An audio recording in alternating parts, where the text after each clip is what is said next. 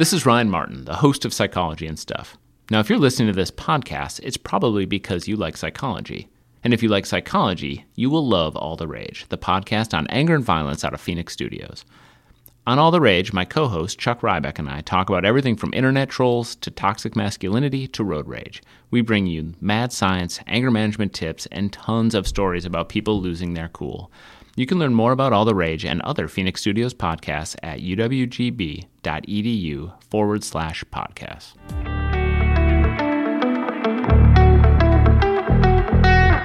All right, and welcome to Psychology and Stuff, the podcast of the University of Wisconsin Green Bay Psychology Program. I'm Ryan Martin, chair of the Psychology Program and host of Psychology and Stuff, and we've got something a little different today. So, those of you planning on uh, listening to a talk with Dr. Denise Bartell about engagement, uh, we couldn't get that done this week. We had to postpone that. So that'll be coming maybe later this semester, maybe uh, later than that, even depending on what we can do.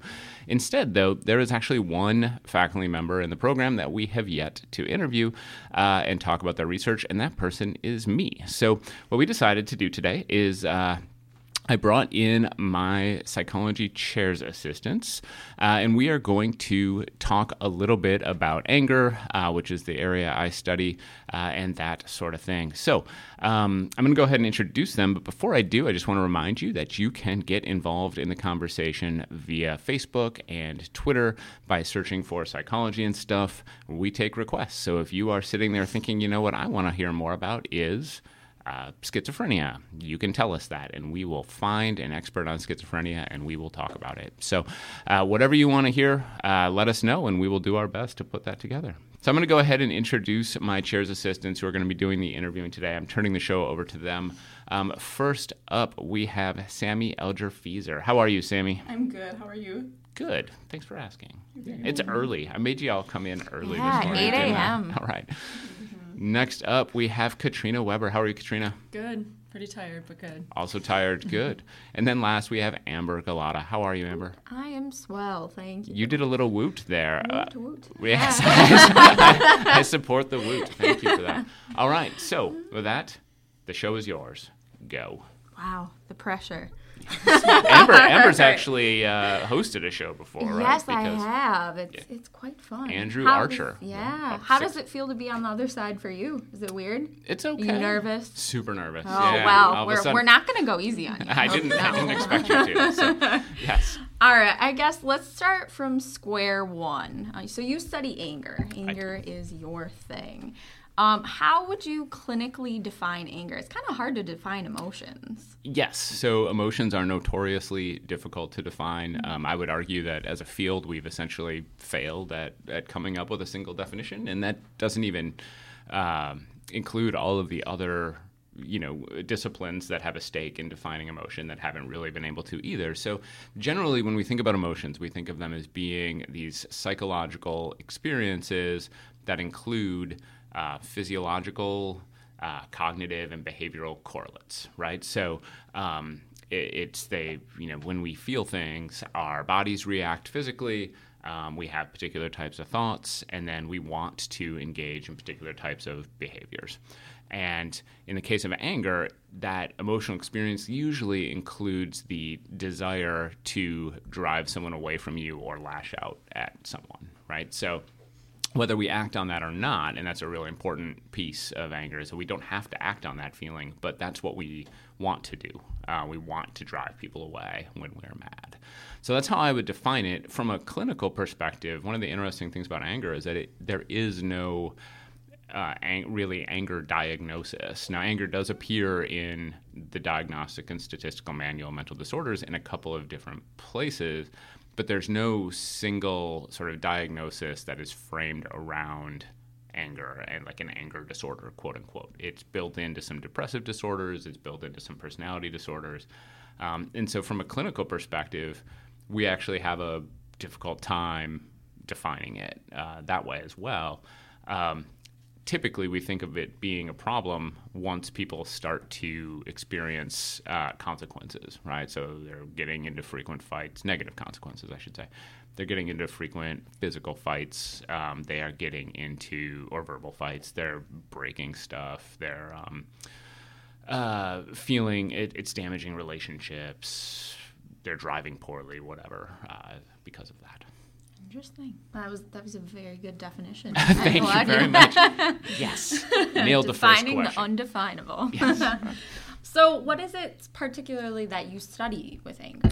Yeah. So um, when we think about why people get angry, there's a whole bunch of reasons, right? And people tend to think about whatever the provocation is, right? They think about, okay, so what is the thing that um, uh, that caused this or provoked me, right? So I get cut off in traffic, or I keep hitting red lights, or I get stuck in. Uh, traffic with a billion people trying to go to school, which is what happened this morning on my way here. Um, and so, you know, we think of that provocation. What we, on top of that, though, are a bunch of other factors, including um, the mood we're in before that provocation. So, you know, am I tired? Am I too warm? Am I hungry? Am I. All of the above. Yes, exactly. Um, am I running late? Um, things like that.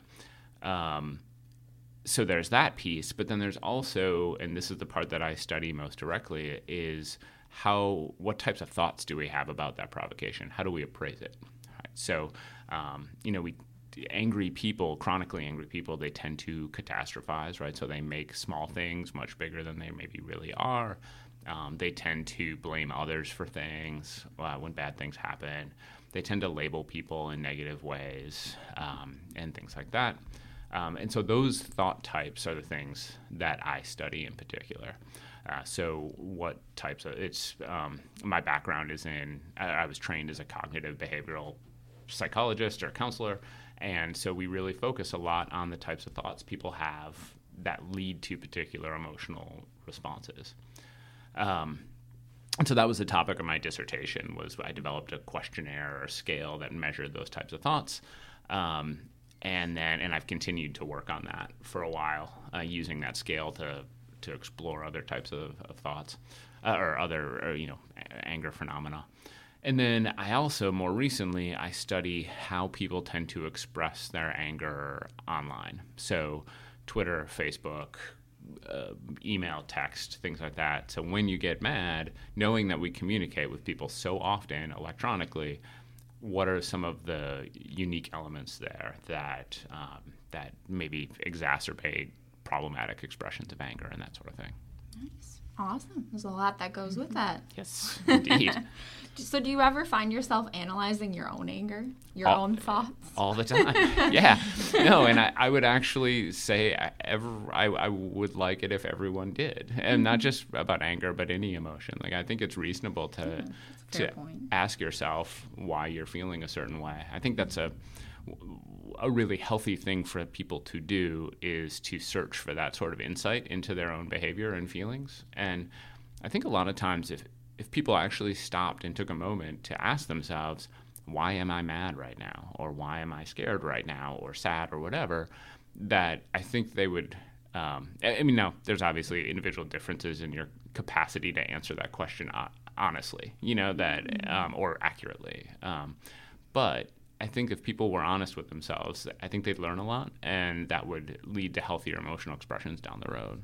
Nice. Wise words from Dr. Martin. so wise. I feel like anger as a whole though has such a bad rep, like being mad, you know. Right.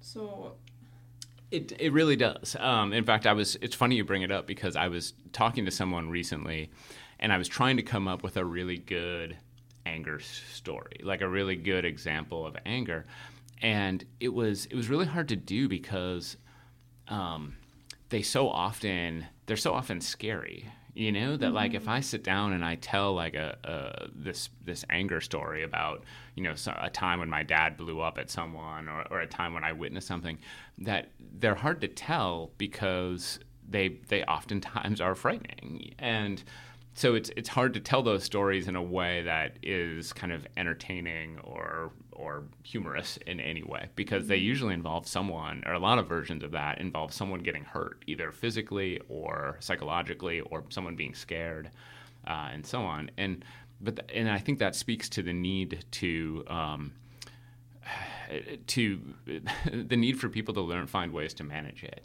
Um, it it's un, I mean this is always true of emotion. I think it's particularly true of of sadness and anger though that it kind of sucks to live with someone or work with someone or be with someone who experiences those emotions in intense ways often um, or express them in a certain a way. Like it's scary to be a kid with an angry dad or an angry mom. It's scary to be in a relationship with someone who has an anger problem um, because you have to endure, you know, these outbursts all the time. So where do you draw the line between anger as like a healthy emotion versus when it's too much, when it's a bad thing? That's a great question because I, as you know, Sammy, because you went to two talks on anger of mine just recently, what, two weeks ago. Um, I, I, usually make the argument that anger is um, good for you, that mm-hmm. it's healthy, uh, and I and I make that argument because um, I take an evolutionary approach to emotions. I argue essentially that if the reason why emotions exist is because they helped our ancestors uh, accomplish certain things, right? So from sadness to curiosity to guilt, um, they exist because they uh, encouraged our ancestors to solve problems. And anger energizes us to confront injustice. Uh, well, first it alerts us to the injustice. So it, you know, when, when we feel mad, it's our brain's way of telling us, you know, you've been wronged. And then it energizes us to confront that injustice. It says, okay, now here's the energy to deal with this problem, right? So our heart rate increases and all of those things. Um, how do we know when it's a problem versus just like healthy, reasonable response has a lot to do with what we do with it. Um, do we yell and scream? Do we calmly assert ourselves? Do we channel it into positive experiences like art or music or literature or or other sorts of things? What do we, I mean? If if every time I get mad I break something or yell at someone, no, that's not healthy if every time I get mad, I can find ways to channel that into some sort of positive pro social means of expressing it, that's a much better, more reasonable mm-hmm. uh, way of dealing with it. So I, a lot of times when I'm trying to draw that line, and I'll be the first to admit it's a it's a dotted line, right? Um, but when I try and draw that line, I really think about the consequences. What what is happening in your life because of it? Okay, that makes sense. Awesome. Yes. winning.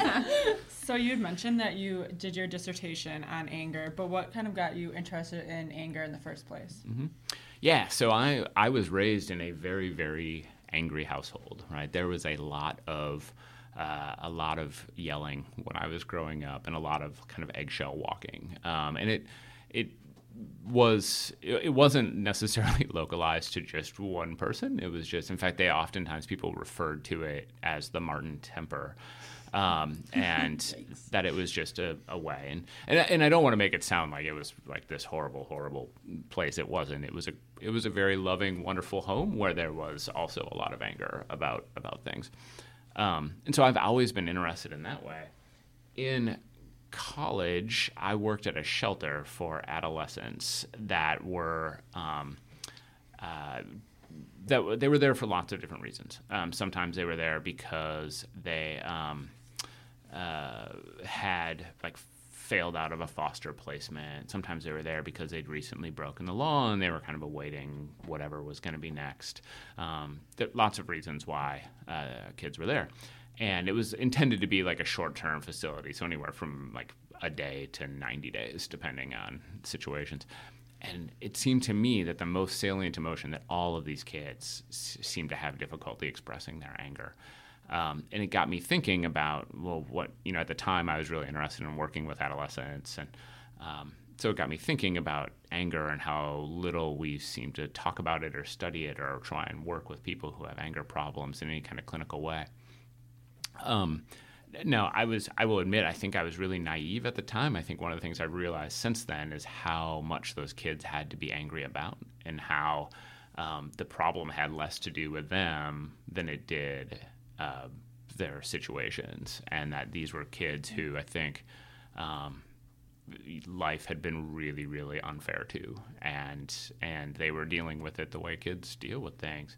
Um, I mean, it's still in their best interest to learn effective ways to deal with it, but there are a lot of other problems that need to be fixed first. so I went to graduate school with the plan of studying that, and then. Um, worked with a guy named Eric Dahlen, who um, was was uh, my advisor there, um, and is still there actually, and does a lot of work on driving anger in particular, and studies the the way in which anger is um, a problem on the road. He's got a really cool anger and uh, traffic psychology lab, which is kind of cool. Oh, that's Interesting. Yeah. Yeah. I'm gonna have him on at some point, so that'd be fun. All right. Does he know this? I no. Um, it's funny. I actually just wrote him the other day and asked if he or anybody would ever want to uh, collaborate to my blog with or write for my uh, contribute to the blog All the Rage. Um, and he said, yeah, he was going to try and get some students to to write some stuff for, for that. So yeah, Sounds super interesting. I think so. So tell us a little bit more about your research in particular. Yeah. So um, the really the th- two or three lines that I have right now. It's so if there's this model I use that's similar to what I talked about before, where it's like okay, provocation, pre-anger state, um, appraisal, things like that, and how that all contributes to the experience of anger. Um, in that model, what the two areas I'm most interested in are the appraisal piece and the what we do when we're angry piece, right? So the consequences. Um, and so those are the two areas that I tend to study. When it comes to the appraisal piece, um, I'm really again, I'm my my focus has been on those types of thoughts and the way in which those thoughts uh, contribute to uh, the experience of anger. And so I've done a bunch of I, I've developed that questionnaire uh, to measure that those types of thoughts. But then we look at sort of how those thoughts are maybe related to um, other sorts of things. So, do they predict anger on the road? Do they predict uh, other sorts of, of kind of feeling states and, and things like that? And, and one of the interesting things is those thoughts actually predict sadness and fear and jealousy too. Um, so that's one thing. The other piece is uh, like studying the what we do when we're angry. Um, and I, one of the things I've been really interested in is the role, as of late, is the role of avoidance. Uh, and so this comes down to a study I I did uh, three four years ago, where we looked at how people behave when they're angry. We use this questionnaire called the Behavioral Anger Response Questionnaire, the BARQ, and it. Um, and it measures kind of what people do. How do they tend to express their anger when they're mad?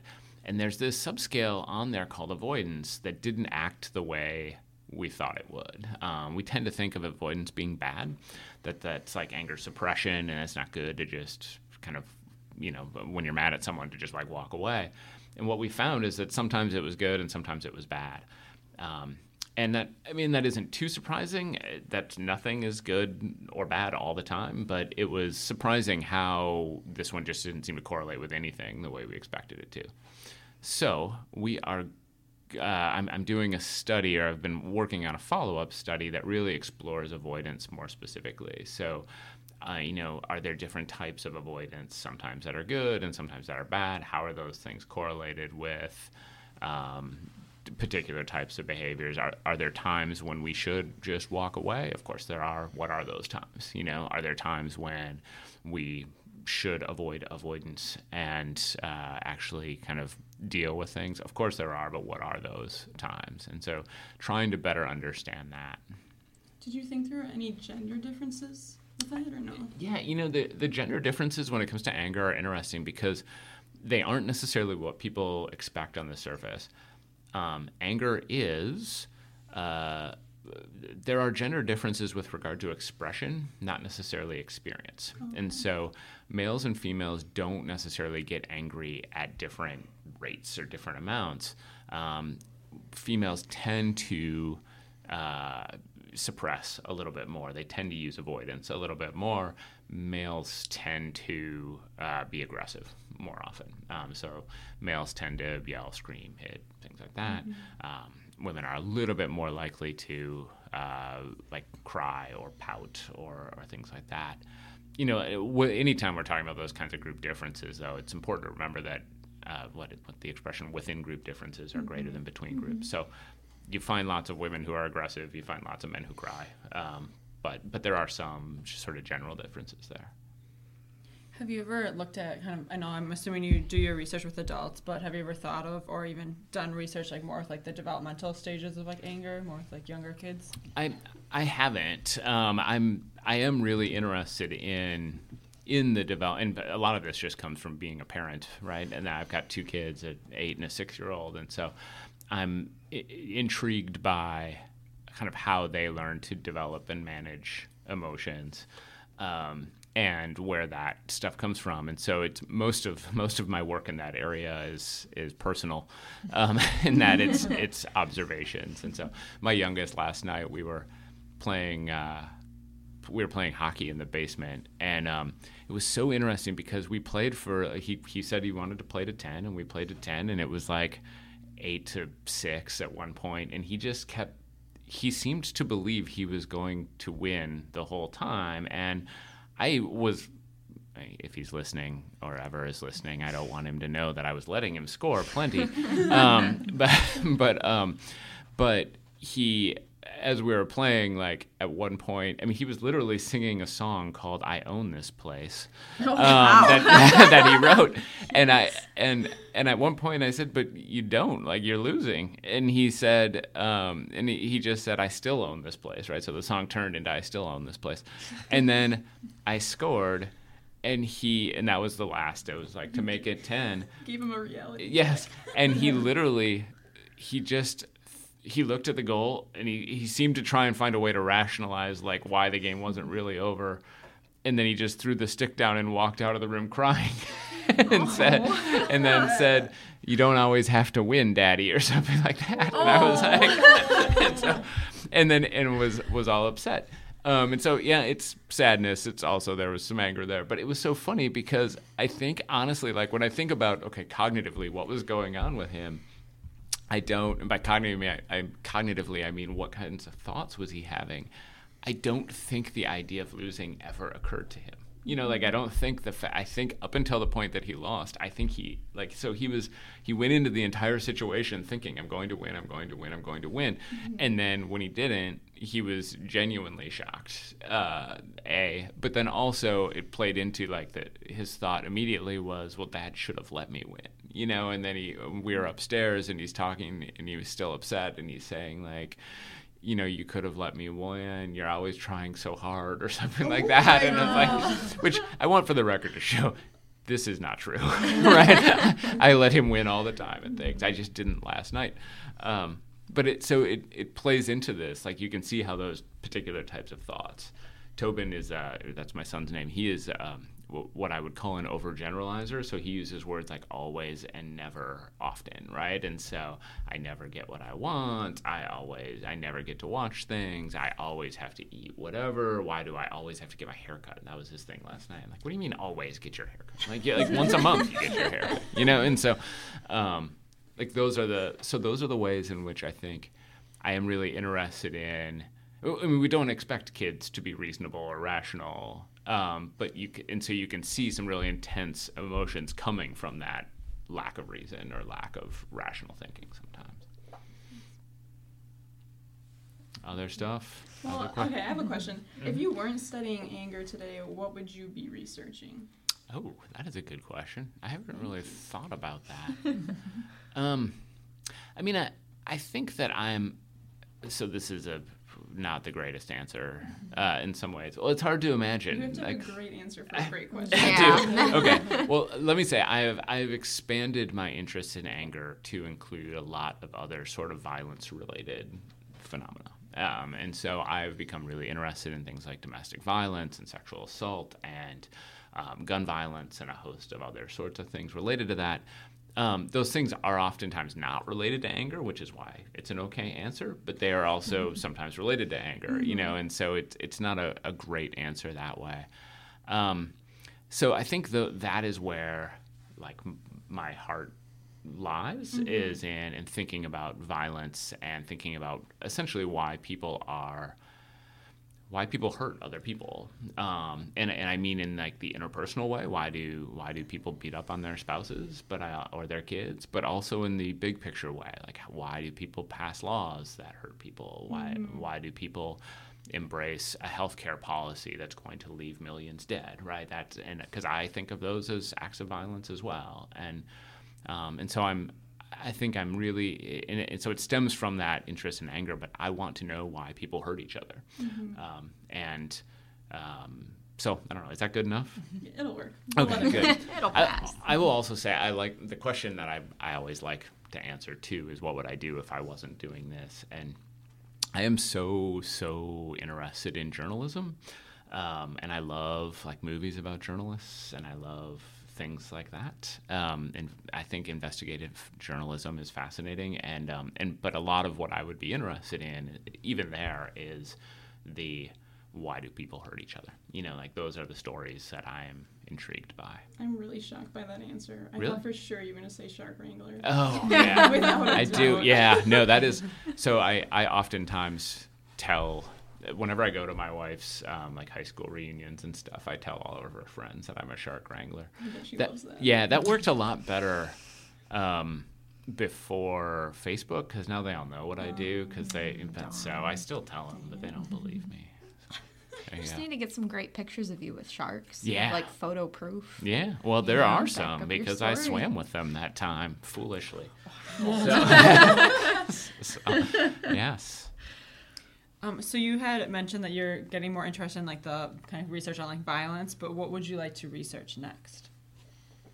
That's great. The the two things that I am most interested in right now, um, one is is exploring this uh, avoidance question. Um, I, I really do want to study that more fully and, and figure out how people express that. The other is, you know, I've done a lot of work on social media and how people express anger social on social media. Social media changes very very quickly, and I do want to do some follow up studies on on that. So you know, uh, the the thing that was in no way included in any of my previous work was Snapchat, um, and so I do want to kind of get a feel for how people tend to express their anger in that venue, um, and so that's another piece. Um, I'm also um, I have studied gun violence informally uh, for a long time, and so I write a lot about gun violence and and gun policy and things like that for my blog. Um, but what I haven't done, and I've collected some data on this that I haven't yet published. But one of the things I'm really interested in is actually understanding the relationship between anger and guns. And so, uh, to, to unpack that a little bit, one of the things we know is that people, if you're in a provoking situation, you uh, sometimes you will feel either anger or fear, right? And so if you're threatened, put it that way, if you're threatened, it's likely to feel anger or fear in that situation. And one of the predictors of how you're going to feel is actually power, right? And so if somebody comes up and tries to th- and threatens you, um, if you if that person's much bigger than you, if that person's holding a weapon, if that person is truly threatening you, you're more likely to feel fear in response to that. If that person is small, if that person is, if you're holding a weapon, you're more likely to get angry, right? Because um, and so power essentially predicts how you're going to feel in that type of situation. And so I wonder sometimes if people's love of guns actually stems from the fact that it makes them feel anger instead of fear. And if it also even leads to them feeling anger instead of fear in those types of situations. And so it's like this safety element um, that people are so scared of being scared uh, that and that anger feels so much more comfortable to them that having a, a weapon either on them or in their car or in their home allows them not just a feeling of safety, but it allows them to feel a safer emotion. And so I'm really interested in that kind of uh, that kind of piece of the equation and the way in which that plays into what, what we call the pre-anger state sometimes and, and plays into that. Interesting. Well, yeah, that's a hot topic right now. Yes. There's lots of lots of stuff for you to work with. Yes, the NRA doesn't really let people research it though, so they they have policies in place that um, you can research it, but um, you it's hard to get funding for it because they've they've worked to have laws passed that don't um, that discourage research. Uh, they also there are laws in place that make it impossible to use that research in deciding policy. Um, so um, you can't. Yes, so you can't inform politicians, which is bananas, right? I mean, there's what universe? That sounds a little bit corrupt. Right, right. so yeah, um, yeah. I mean, it's it's bananas to think that you can't use research findings to promote policy. Knowledge Right. is power. Yes, right. I mean, what what are the circumstances which we're going to say, sorry, we know this thing, but you can't use this thing for? So there you go. Now I'm angry. Yeah, Yeah. I know. I made you mad. Sorry. Very good. Should we transition into uh, the five questions? That Sure, so yeah, I should. What is that part? okay yes. So Sammy is obviously a longtime listener. Doesn't know about the five questions. um, so uh, usually with with guests, especially new guests, we ask them five questions. We draw from a hat, which is why I brought a hat with I questions was in it. picturing like an Abraham Lincoln hat. Yeah, Yeah. this is just a baseball cap. Yes, it's never been worn though. I make sure of that because I like to draw questions from it, and I never want people to think it's got like head lice in it or anything like that. Because I I, I use it, I use it in class. It's actually from I think a, a sporting event that no longer exists. My brother created that event, and I'm not sure it's real anymore. Something due to her. The AST Dew Tour. So on NBC. This episode brought to you by the AST Dew Tour. Slide in a little promo. Yeah, that, that Dew stands for Mountain Dew, by the way. They were I the big sponsor. Yeah. It's not just a. It'd be weird if it was just dew, like on the ground. so, anyways. Anyway, So you, all right, you well, draw a question. we'll the one the the one first warning is here. that there's a lot of questions about food. I think I must have been hungry when I wrote those. So Oh, if wow. if we get too many questions about food, You're gonna we're inspire gonna any Such like thing. Yeah. cravings within me. I'm- this is I'm- not good. Make the pregnant lady crave things. All right. First question. What was your favorite book as a child? All right. Um, okay, I gotta think. I read over and over a book called Dear Mr. Henshaw. You guys ever heard of Dear Mr. Henshaw? No. It is a series of letters between this kid and his favorite author, I think, um, where he's writing this author all these letters. And it's a kid who, yeah, I've been tempted to reread. So this is my plan. Some summer, I'm going to reread and rewatch all sorts of things from my childhood to see why I liked them so much, um, to try and like understand that. It's part of my that quest for insight. Um, that, It's like classic psychologist. Yes. so, um, but that book, I for whatever reason, I loved that book when I was a kid, and I would read it over and over again. I would actually alternate between that and something else, and I don't remember what the something else was, but I would read this one, and then I'd read the other one, and then I'd come back to it. And um, but it's a really it's a really thoughtful book about th- this kid's dad was uh, not was a, I think a truck driver and, and his parents were divorced and so he didn't have and so like this guy was like a surrogate father figure I think and he would write him letters and then and then and so you were only seeing one side of the conversation always. They wouldn't give you the letters from the other person and so um, yeah That's a very deep book for a child. I think it might have been, yeah. And so you'd you'd learn kind of what Mr. Henshaw said. I think this is my memory of it. It's been a while, but um, you would you would learn what Mr. Henshaw said through the letters that he would write back, and he'd be like, "Yeah, I, you know, I liked your comment about whatever, you know," and then that would so, um, yeah. So it was it was interesting though. I remember liking it. Here, here's my fear though: if I try and reread it. I've I've been reading a lot of Roald Dahl books to my son right now, and um, they all kind of suck. Like they're all. I, I hate to say that. It, like, it- it's- ruin the illusion yeah, it's, for you. it's devastating to me because so so far we've read four or five of these. Fantastic Mr. Fox is still great, totally holds up. James and the Giant Peach, kind of disappointing. There's this whole sequence with Cloudman that's stupid. Um, uh, Charlie and the Chocolate Factory was great. Charlie and the Great Glass Elevator is a turd. Um, and then whatever I'm reading right now is someone's Magnificent Medicine or whatever like that is literally some of the worst writing I've ever read. And so I don't even know what to do. Like I'm I'm devastated, especially That was harsh. I it I think Roald Dahl's dead, and I don't think he's a listener. okay? yes, I don't want to hurt his feelings. so if the Dahl family is listening, I sorry. I loved it as a child. I don't like it now. I did try to rewatch James and the Giant Peach this summer. is it bad? It was horrible. oh my goodness. I got like five minutes in and I was like, I feel Yeah. disturbed, and I had to That- turn it off. That's troubling because we read it so we could watch the movie. Because I remember liking the movie when I was a kid. But yeah, I haven't seen that movie in a long time. yeah, it's yeah. So this that's the danger. I'm scared to go back and read Dear Mr. Henshaw because it might be better in my memory than it, it probably is better. Mm-hmm. Okay, next question is what did you want to be when growing up? Wow.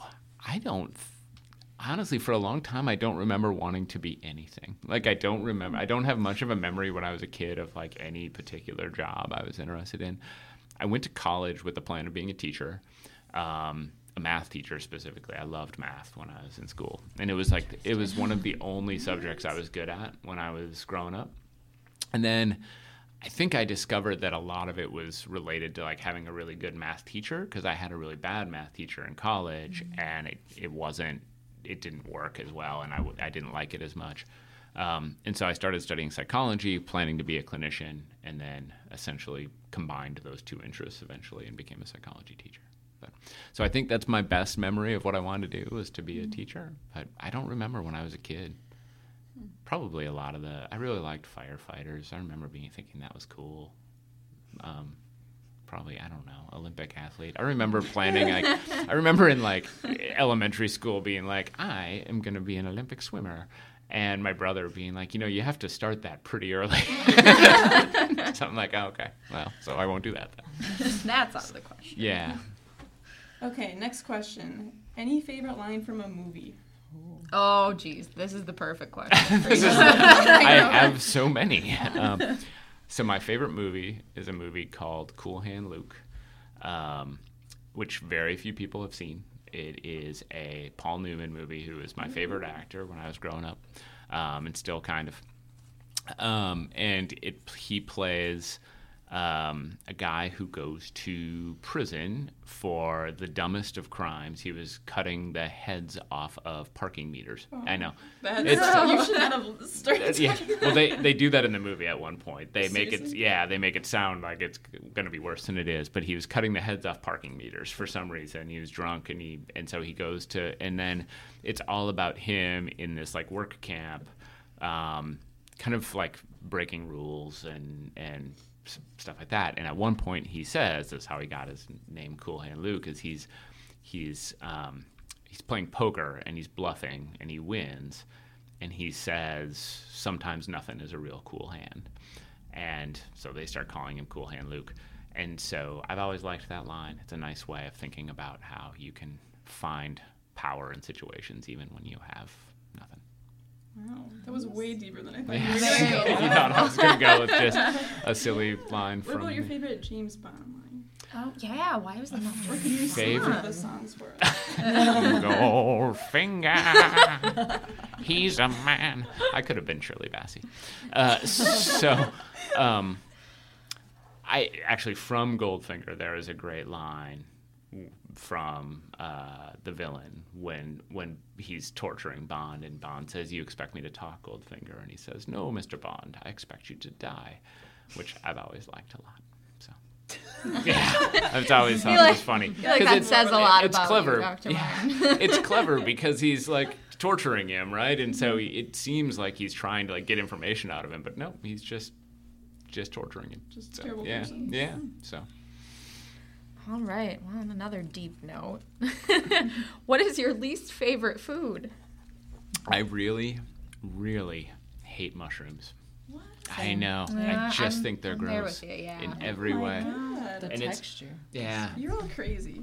And the worst thing about mushrooms is that um, they're in so many foods like that. I that I I mean, it just feels like I constantly have to like tell people that you know hold the mushrooms or whatever. Um, and uh, and it's so actually when when my kids were young, I used to pretend that I liked them all the time because I want I don't I really so when we talk about emotion and we talk about development, there is a we call it social referencing, and that kids oftentimes look to their caregivers for.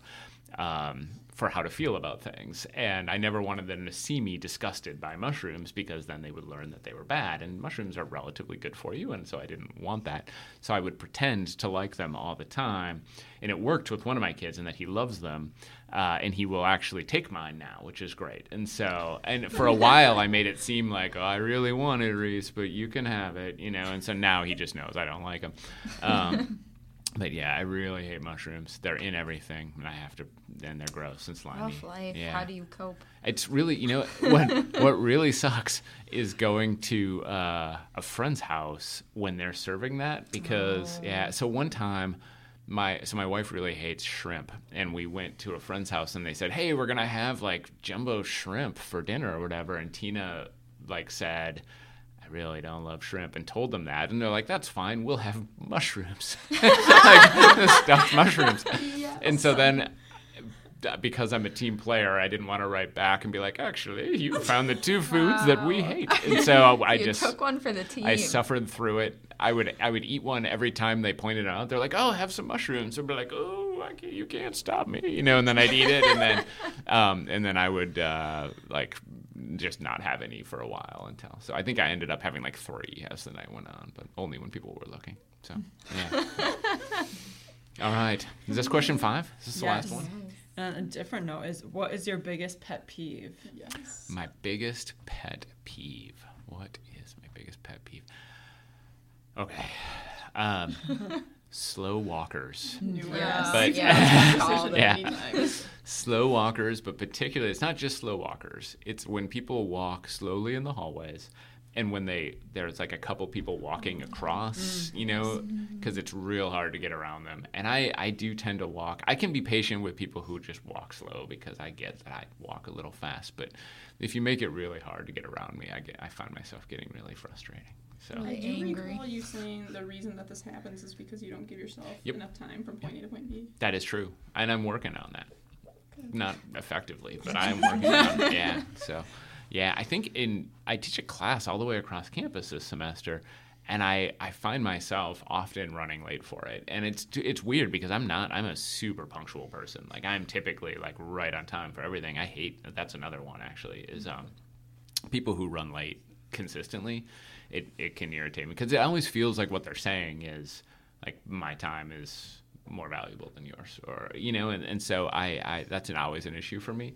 I'm typically a very punctual person. For some reason that class i think it just always underestimate how long it's going to take me to get there. Which is a weird mistake to make but yeah that is it Well, you you made it through the five questions. Yes, I did. Victory. Awesome. Cool. Well, as we finish up, one thing, I guess, any other questions to ask before I resume my hosting responsibilities? So, all right. Go for it. Awesome. Well, I do. I do want to put a plug in for um, the All the Rage podcast and my blog, All the Rage. Um, both of those are available through uh, Phoenix Studios, which is you can find at www.uwgb.edu/slash podcasts. Right, so you can find All the Rage, you can find psychology and stuff. You can find Indented and Serious Fun and probably some others. So a lot of great podcasts coming out of UWGB that I want to plug. Um, all the Rage blog also has lots and lots and lots of research and resources related to anger and anger management and things like that. So if you want to learn more about anger, give those things a watch. Sophie, what is happening next time? Because I don't remember. Um, Oh, wait, uh, uh, domestic violence, right? No? Not domestic violence. Yes, Sexual Assault Center. All right, yes, we have got a very uh, exciting episode coming up. In fact, Sammy, I think you are hosting that one, right? With the Sexual Assault Center next yeah, time? Yeah, I knew that. All right. yes. So Sammy, yep. Um, yeah, Sammy and Sophie are going to host uh, an episode with uh, a, a director at the Sexual Assault Center. So talking about, going to talk about the work they do, but also internships, things like that. So tune in for that episode. And that is all we have for today. Thank you very much for tuning in. I want to say a quick thanks to our producer, Kate Farley, our intern, Sophie Seelan, our podcast artist, Kimberly Vlies. Anyone else I should be thanking? The three of you. Thank you very much, Amber, Katrina, and Sammy, for hosting this episode early, early, early in the morning. Thank you for being on our show. nice.